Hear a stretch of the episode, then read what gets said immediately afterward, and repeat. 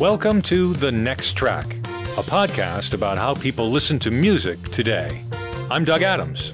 And I'm Kirk McElhearn.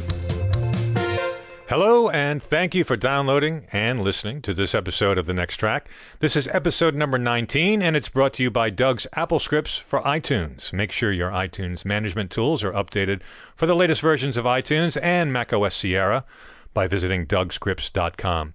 So that Hey Doug. yeah. I just got a new live Grateful Dead recording. Well, isn't that special?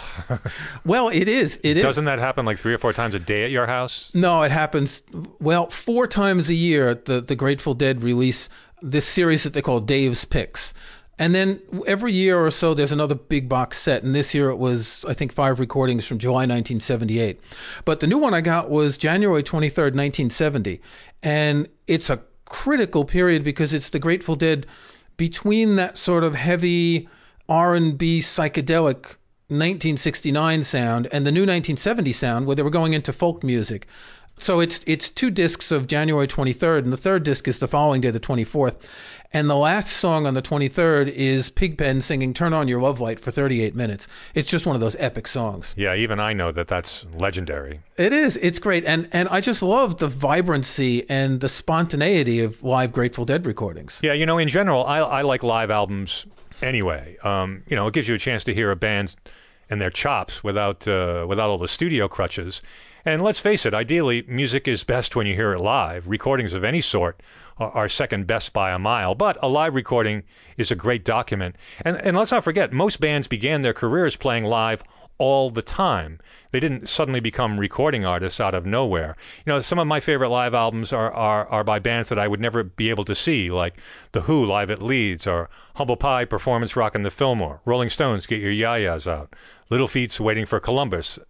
Um, you know, it, those are great albums. I love throwing them on, turning the lights off, and, and, and just enjoying them. live albums are really interesting, as you say, because uh, you know it it's a different sound. It's not as finished as the studio sound, even though some live albums have a lot of overdubs. Well, you know, that's one of the things that Frank Zappa would do. He'd record uh, the shows that they performed. He'd take the tapes back to the studio and then do tons of overdubs, either by manipulating guitar solos, taking solos from one version of the song and putting them in another, adding lots of vocals, adding lots of other instrumentation. Then there's a sort of um, notorious manufacture of a live album. Uh, there's a, a new ZZ Top live album, which, as far as I'm concerned, could have been recorded in the studio and just had a lot of compression and, and, and crowd noise thrown in the background because it just sounds awful. It doesn't sound spontaneous or live at all. The the really good live albums, in my opinion, you know, have guys in the band talking in between songs and tuning up and, and audience participation and mistakes and, and hubbub and bottles breaking and Yeah, we were ta- so we were talking about this before the show. We were talking about Hot Tuna's first album.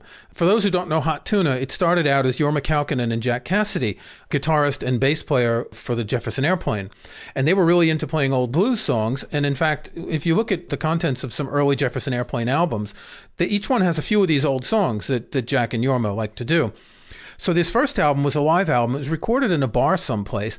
And during Uncle Sam Blues, there's a point where you hear a bottle fall on the floor.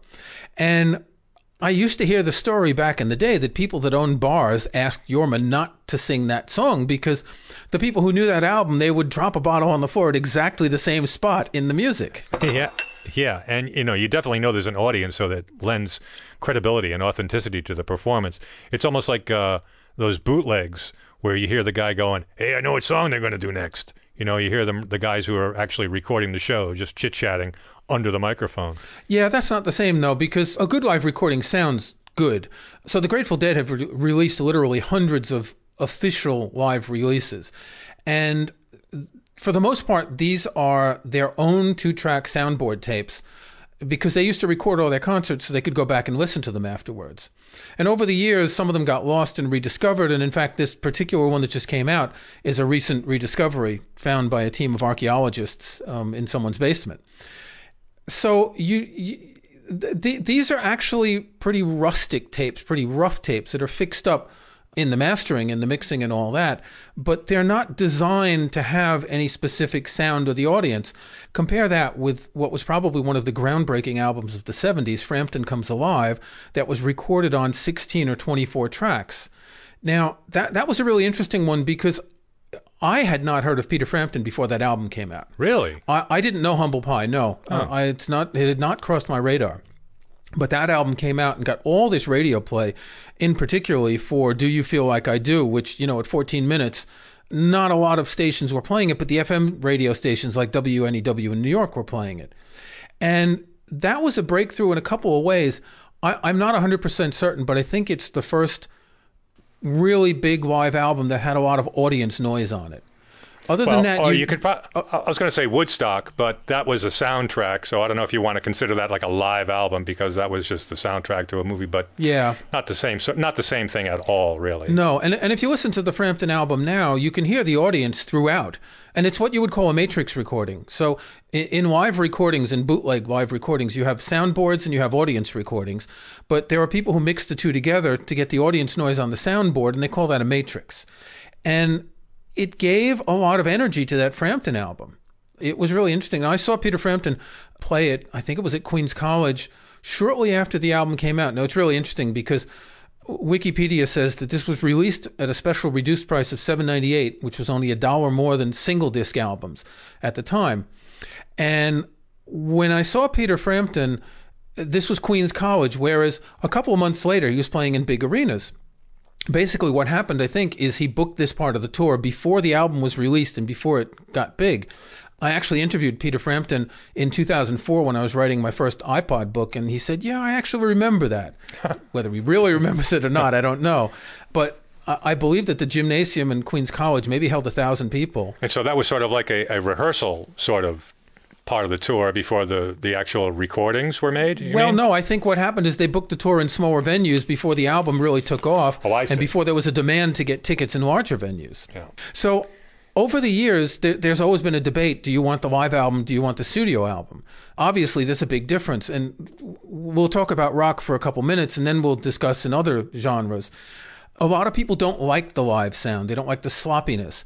If it's a band that doesn't jam at all, if the sounds sound exactly the same from concert to concert, then it's really not that worth it. I, I would almost say that like a Bruce Springsteen concert is just a Bruce Springsteen concert, though there is a different energy in his live concerts than there is in his studio recordings. Oh yeah. Oh, indubitably. Um, I, I remember what was that big five CD disc that came out maybe 20 years ago. It was uh, several recordings, and it was immensely popular. And I remember, and I'm not a big Bruce Springsteen fan, but I thought that album was fabulous because it had all the good stuff. It had great musicianship. It had the audience. I mean, because the audience at a Bruce Springsteen concert, just like at a Grateful Dead show, they're really part of what's going on. Um, but you're right. Um, there are a lot of live albums that were just essentially the musicians doing the same thing they did in the studio in front of an audience, which to me was always a letdown because that didn't sound any better or different. I, I wanted to hear how they interpreted their own music on the road once they were there. You know, it's funny. We were just Netflix just released a, a, a documentary by Ron Howard called uh, Eight Days a Week. It's a documentary on the Beatles and uh, and their touring years from '62 to '67, and the it's it's a pretty good it's a pretty good documentary. There's nothing new to learn from it, but one of the things you're reminded of is that the audience was really a big part of their performances. If not 50% of the noise was from them. I mean, they got to the point where they couldn't even hear what they were playing themselves on the stage. Of course, there was no sound reinforcement then. There weren't any. Nobody had done arena tours before. This was the first band to actually play in in in sports stadiums like Shea Stadium and Candlestick well, Park. Shea Stadium, something that big and, and that open. Yeah. I know that when you listen to the recordings from Shea Stadium, I, I, I'm not aware that there are actual soundboard recordings of the Beatles at Shea Stadium. Maybe there are, but the sound is horrendous. Yeah, it's awful. You just hear all these people screaming throughout, and I, and I can't imagine that sitting in the audience you would have heard the music at all. You might you might hear the thump of the the bass and and the drums and, and that, but hearing anything else would be hard. Well, you know what they did was they used the in-house PA system. You know, typically used by a PA announcer to announce what players were on the field and what just happened on the field. I mean, it must have sounded awful when they, they pumped, you know, Paul McCartney singing through it. It just must have sounded terrible. But of course, you didn't go to the show to hear it. You went to go for the the experience. I mean, Beatles. Yeah, it, it was to be able to say that you were there and you saw the Beatles, yeah. or you know, whichever band it was. Let's take a short break here, and we'll get back to our discussion in just a minute. As you probably know, I am the Doug part of Doug's AppleScripts for iTunes, and I wanted to let you know that I've been busy during the summer updating many of the Apple scripting tools for iTunes at dougscripts.com to make them ready for the latest version of iTunes and the latest macOS Sierra. Now, if you haven't visited in a while and you've got some older versions of scripting tools or applications at your house, I encourage you to have a look through your scripts folder and then check out the latest versions of those tools at dougscripts.com. Now, whether you're editing track tag data, managing playlists, cleaning up your entire library, You'll be good to go when you update to iTunes 12.5 and macOS Sierra. I think you'll be happily surprised with how much work you can do and time you'll save when it comes to managing your iTunes media library. The site's easy to use, the tools are easy to find, and downloads employ the latest Apple recommended security. But best of all, if you're a particular iTunes user, I'm sure you'll find any number of tools to make managing your music less of a chore so that you can spend more time enjoying your media. Doug's AppleScripts for iTunes at dougscripts.com. I've always found that live recordings to me are more interesting because they capture a moment. One of my favorite recordings of the 70s, and, here we're going to show our age talking about these rock recordings, um, is Yessongs, mm-hmm. which, in spite of the title, it's not the soundtrack of the movie. There are songs on the album that aren't in the movie. The movie's much shorter than the album, which was three LPs, and the movie's very short. It's like 75, 80 minutes at most. It was interesting to hear the band, even though their music wasn't that different from the studio. It was interesting to hear them in, in that sort of environment. And a lot of the live albums back then were two or even three or even four LPs. Chicago at Carnegie Hall was four discs. That's right. That was a big deal too because no rock band put out a, a four disc set before. I mean, and especially a live album yeah. was just unheard of. The Grateful Dead's Europe 72 was three discs. So this was how they financed the tour. They took a 16 track Ampex recorder and, and recorded all their shows. Unfortunately, they did a lot of overdubs, and so it it lost that you know spontaneity and and it lost the rough edges. And of course, we, you know, some years ago they released the full Europe 72 recordings, which are the holy grail of Grateful Dead recordings, and we can now hear how they sounded originally. Take a band like the Allman Brothers. I'm pretty sure that they've been living for 45 years off one single live album. Yeah. The Allman Brothers at Fillmore. Yeah, that's a great record too. It really, really is. And that's another one where you really hear the musicianship and you really get a sense of, of the audience uh, really enjoying it and being part of it. It's not. It, it wasn't gimmicky. It wasn't a gimmicky release. Um, no, but it kind of bored me after a few years because I don't know. It doesn't have the in my opinion, it doesn't have the, the variety. It's not sing along songs. It's not, sometimes the jams are way too long, like the Mountain Jam, the 30 minute Mountain Jam that's on the Eat a Peach album, which is from that same set of concerts.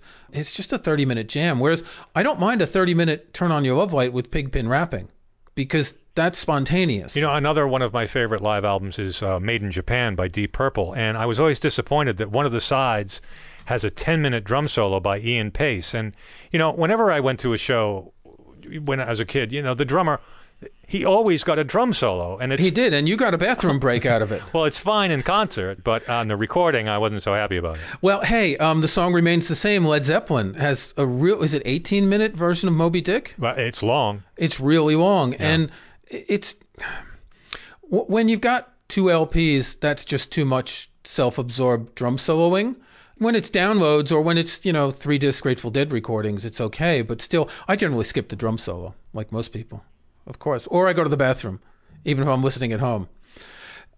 In addition to pure live recordings, you get a sort of a hybrid. Again, before the show, we were talking about something else. We were talking about some early Dylan albums. And what Dylan did back then was he recorded live in a studio. So when you hear him do like a Rolling Stone on Highway 61 Revisited, you're not hearing something that is a master take with a bunch of overdubs. You're hearing one, two, three, and then the band goes into it. So for Like a Rolling Stone, and, and we know this because last year Dylan released what's called the Bootleg Series Volume 12, The Cutting Edge, 1965 to 66. It's 18 CDs with every single note that he recorded in that two year period. So it covers three albums. There were a total of 15 takes for Like a Rolling Stone. A lot of them were just false starts and there were rehearsals and all that. And there were really four, three or four full takes. I'm just looking at the track list here. There are one, two, three, three full takes. And also, weren't they evolving the the actual Sure. arranging of the song? Because I remember the the syncopation of the original version was not what it ended up to be. It was a completely different sort of uh, sort of rhythm to it. And I, I don't know it off the top of my head. Not that I'm going to sing it, but uh, it seems like you know you can hear the. Which is great about this, the whole evolution of the composition of the song. He came in with probably something on paper and said to the guys, "This is what I want it to sound like," and they just evolved. I'm pretty there. sure with this one, he basically gave them a chord structure that he had just finished writing the lyrics. Mm-hmm. I know that was the case with some of the songs. Maybe I'm wrong about this one. Uh, Dylan recorded a lot like that up until around 66 after Blonde on Blonde. You know, he took some time off and then he went into studios with studio musicians. And he would often try and get that kind of recording, but sometimes it would be overdubs. His last two albums of sort of great American songbook songs are all recorded like that. He's been doing this with his the, band that he tours with, with whom he does 100 shows a year. And they're really tight, and they'll just go into the studio and they'll have rehearsed these things. So he did these in one or two takes with this band. It was really, really tight. And that was it. They didn't spend a week or two in the studio. They did this in a couple of days. Well, that's like in the early days of pop music. The Beatles famously recorded their first album, Please Please Me, in what? In, I think, about a day, or if not less. They didn't spend any time at all. Right, as you just said before about this documentary, they were doing what a concert every night almost for a while, weren't they? Right. And for all intents and purposes, they were just recording live in the studio. Now, the live and studio dichotomy doesn't only touch rock; it touches jazz, it touches classical music. Listen to Miles Davis, uh, his live recordings compared to the studio. What I find interesting about jazz is it's almost always a live recording, no matter what. Well, it better be. What I mean is it's spontaneous, that the musicians are jamming, that there may be overdubs in, say, a Pat Metheny album or, you know, something that's heavily produced. But you look at Miles Davis, Kind of Blue, the way it was recorded, he just gave the musicians some charts, nothing more than chord changes, said, I, I, was going to do the Miles Davis voice there, but I don't think I should. Said, you know, we just want to play this kind of modal music. And in, I think, two or three sessions, they recorded Kind of Blue. And, and that was a live recording just in a studio. But I So expect you do that- jazz musicians to be improvising. So I don't expect there to be too much written down. I mean, if you're going to start with a theme and start with a melody, that's fine. And if you need charts for that, fine. But I expect that soloists are going to be improvising and not play the same thing two times in a row. That's just what I expect. So classical music is interesting because we tend to think of classical music as something sort of written in stone that there's no difference between the live and, and the studio versions. That an orchestra or a single performer will go into the studio and play the music, and it'd be more or less the same as what they're doing when they come on stage. About a year and a half ago, I went to a classical recording session in a, a very old church. It was a choir recording, and what was really interesting was to see exactly how this is done. So the choir goes through and sings the whole song, and this was these were short songs. There were maybe ten on the CD that they were recording, so they're a few minutes each. So they go through and they record the whole song, and then the conductor goes back to the control room and he chats with the producer for a while. And so the producer's in there and he's got a score and he's been making notes all along of the bits that need to be tweaked. So the conductor comes back out and he's got his headphones on so he can hear what the producer's saying. And the producer says, okay, let's say it's measure 50, right? So what they'll do is they'll start at measure 48 and they'll go to measure 53. So they've got a, a, a smooth bit because the splice is going to not be just a straight splice. And maybe one of the voices was a little too loud, a little too soft, and the producer wants them to get that down. And maybe they'll do it three or four times to get it right. But they do that. And they'll do this for an hour for each song, doing overdub after overdub. And the producer says, Great, that's a take. Let's go on to the next one. So it's very rare that a classical recording is truly live, that there is always some sort of manipulation that takes place. So, so this is studio recordings. Now you do get live recordings also of classical performers, orchestras, operas, things like that. And you're not going to have any or many overdubs in those recordings because it's just not practicable. However, what you will have is you may have, so they'll have done a rehearsal the day before or the afternoon of the evening's performance, and you may have some spots where something just doesn't sound right, and they'll just pick up a bit from the rehearsal and splice it into the final performance that you hear. So they record the rehearsals as well. Yeah, and a good example of this is when John Eliot Gardiner did what he called the Bach Cantata Pilgrimage in the year 2000 he performed all of Bach's cantatas, roughly about three per concert, and each concert in a different church. And he went all around the world to do this. So they would record the rehearsal in the afternoon and the performance in the evening. And there were some where the performance just wasn't right, and they'd use the rehearsal for what they released. And they released all of these recordings um, as individual discs and later as a box set. And there was there was no audience for the rehearsal. No, the, well, you might have a small audience for the rehearsal. You, Yeah. you might have friends and family and people that work or involved in it, but you wouldn't have a full house. But I'm guessing that in a church, it makes less of a difference because of the type of sound that you have. Whereas in an actual concert hall, you- you're going to notice if there are people. The, the reverb's going to be a little bit different if there's no one than if there are people. There was no baffling from the people. People absorb the sound, and then, Well, but on the other hand, the seats absorb the sound as well, so maybe it does sound the same. We'll- have to get a guest on one day to talk about recording classical music who can tell us about this. So, not all musicians like performance, and Glenn Gould is the perfect example. Notably eccentric, yet, in my opinion, one of the greatest pianists of the 20th century. He stopped performing on April 10, 1964. That was his last performance. And he just didn't like the stress of the performance, but he didn't like the atmosphere of classical concerts. He didn't like the noise, the people being uncomfortable and coughing and, and the rituals and all that. And and so I, I actually I feel the same way Glenn Gould does. I don't like classical concerts. You go in and you've got all these people who are like, hmm, hmm, oh, a great musician. Hmm, hmm. you've also mentioned about the Bravo guy. Well, I'll get to him. I'll get to him. And you've got this sort of adoration. And it's not the same adoration of the Beatles where everyone's screaming. It's this silent adoration that's really it's a, it's an imposition that everything has to be silent. And then you've got people coughing in the silence, and of course that annoys a lot of people.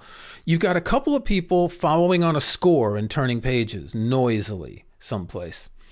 And then you've always got the Bravo guy at the end of the concert or a really good piece who yells out Bravo at the top of his lungs before the sound has decayed to silence. It sounds like the guy who goes first in comments. It's like he's got to be there first, right? Yeah. And, and he's always very loud and he stands up and he keeps yelling Bravo, Bravo. Or if they're really elite, they yell Bravi. Oh, fancy. Well, you know, even in spite of the Bravo guy and the 18 and a half minute drum solos and the bottles breaking in the audience, I, I'm just a sucker for live albums. And in fact, a, a great thing that's happening now is a lot of the great live albums are being reissued. I mentioned Live at Leeds. You can now get a super mega deluxe version of Live at Leeds that has the full concert and the full concert they did in Hull, I guess a few days before. And I've mentioned Rockin' the Fillmore by Humble Pie. You can now get a recording with all four shows that they recorded at the Fillmore. So it's just a lot of fun to collect these. And I, I'm just a sucker for them. I'll buy them every time. Yeah, well, for some albums, like you said, live at Leeds and things, you will buy them again. And in many cases, it's economics that they could only do one or two LPs back then, and now they've got the possibility. You know, CDs cost nothing to press, so and, and people, particularly music that old, people our age, are more interested in buying box sets than buying a single CD. Yep, that's me. So yeah, we're living in a great age of live recording because on, on top of all the big bands we're talking about, smaller bands record their stuff live and sell downloads. Nugs.net, link in the show notes. They do a lot of jam bands.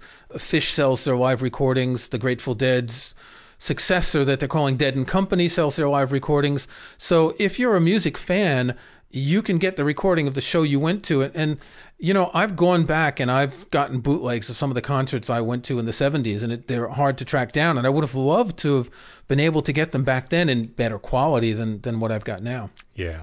All right, that'll do it. Bravo. As is our weekly custom, we're going to tell you our next tracks. Before we do, I want to remind you that you should make sure your iTunes management tools are updated for the latest versions of iTunes and macOS Sierra by visiting my site, Doug's AppleScripts for iTunes, at dougscripts.com. Kirk, what's your next track? So to stick with the theme of this week's show, my next track is going to be a well, a set of live recordings. It's not a single concert. The Austrian pianist Alfred Brendel retired from performances a couple of years ago, and in the last few years, he released a number of what he called artist's choice recordings. So he would go back through his old recordings and he would say, well, these are the Schubert recordings I like best, and these were the Liszt recordings I like best. And one of these is a two CD set, which is live and radio performances 1968 to 2001. And in the notes, he explains why he chose uh, each of the things in this set. And one's Beethoven's Piano Sonata number 28. There's some Busoni, some Mendelssohn, and Chopin that's on one disc. And the other disc is the Diabelli Variations. And he said that he thought this was his best recording of the Diabelli Variations that had been recorded for the radio. It's a wonderful recording. The, the only thing I don't like about live classical recordings is the applause at the end because you want the sound to decay and you don't want the applause. And depending on how the recording is done, whether it's been edited to get the applause out, whether they can get the applause out. If the Bravo guy yells before the sound is decayed, they can't. But this is a really, really wonderful recording of the Diabelli Variations, which, while it doesn't seem to be an extremely popular work as piano works go, it's certainly one of my favorites. So this is called Alfred Brendel Live and Radio Performances 1968 to 2001. What's your next track today, Doug? My next track is also a live album of sorts. It is Elton John's 11 17 70, or as it's known in the UK, 17 11 70. It was a radio broadcast recorded on November 17, 1970, before Elton had reached his superstar status. This is just, I think, before Madman Across the Water came out. Uh, it features Nigel Olsson on drums and Dee Murray on bass and Elton. And believe it or not, they sound like the Ben Folds Five. Uh, it's just a great live recording. Small studio audience, about 100 people were on hand. It was, like I said, it was broadcast live, so it was bootlegged. And the bootleg proved so popular that his record company, MCA, decided to release a six song LP of the uh, performance. It really is a, a, a great performance by three guys who are really cooking. The LP is great. It has a wonderful, warm, intimate sound. Very exciting to hear these three guys playing. But when it came time to release the CD version, Gus Dudgeon, the producer, decided that Elton John is too big for this intimate sound, and he added reverb and all kinds of other processing to the recording. And the CD version that's available is just awful. It just sounds so artificial. And I eventually tracked down a used copy of the original LP, so I'm happy. But even so, for the performances alone, it's really worth listening to. It's it's it's really a great sound for Elton John. In fact, he himself has said that this is one of his best performances. It's definitely worth giving it a listen to, despite the artificialness of the production on the current releases. It is Elton John, 11 17 70, and that's my next track. This has been The Next Track a podcast about how people listen to music today. You can find show notes and links to some of the things we talked about in this and other episodes at thenexttrack.com. There's also a contact form there you can use to send us comments. If you like the show, we hope you'll subscribe in iTunes or your favorite podcast app. And please think about giving us a review or rating. We'd appreciate that. I'm Doug Adams, and for Kirk McElhearn, thanks for listening. We'll talk to you next time.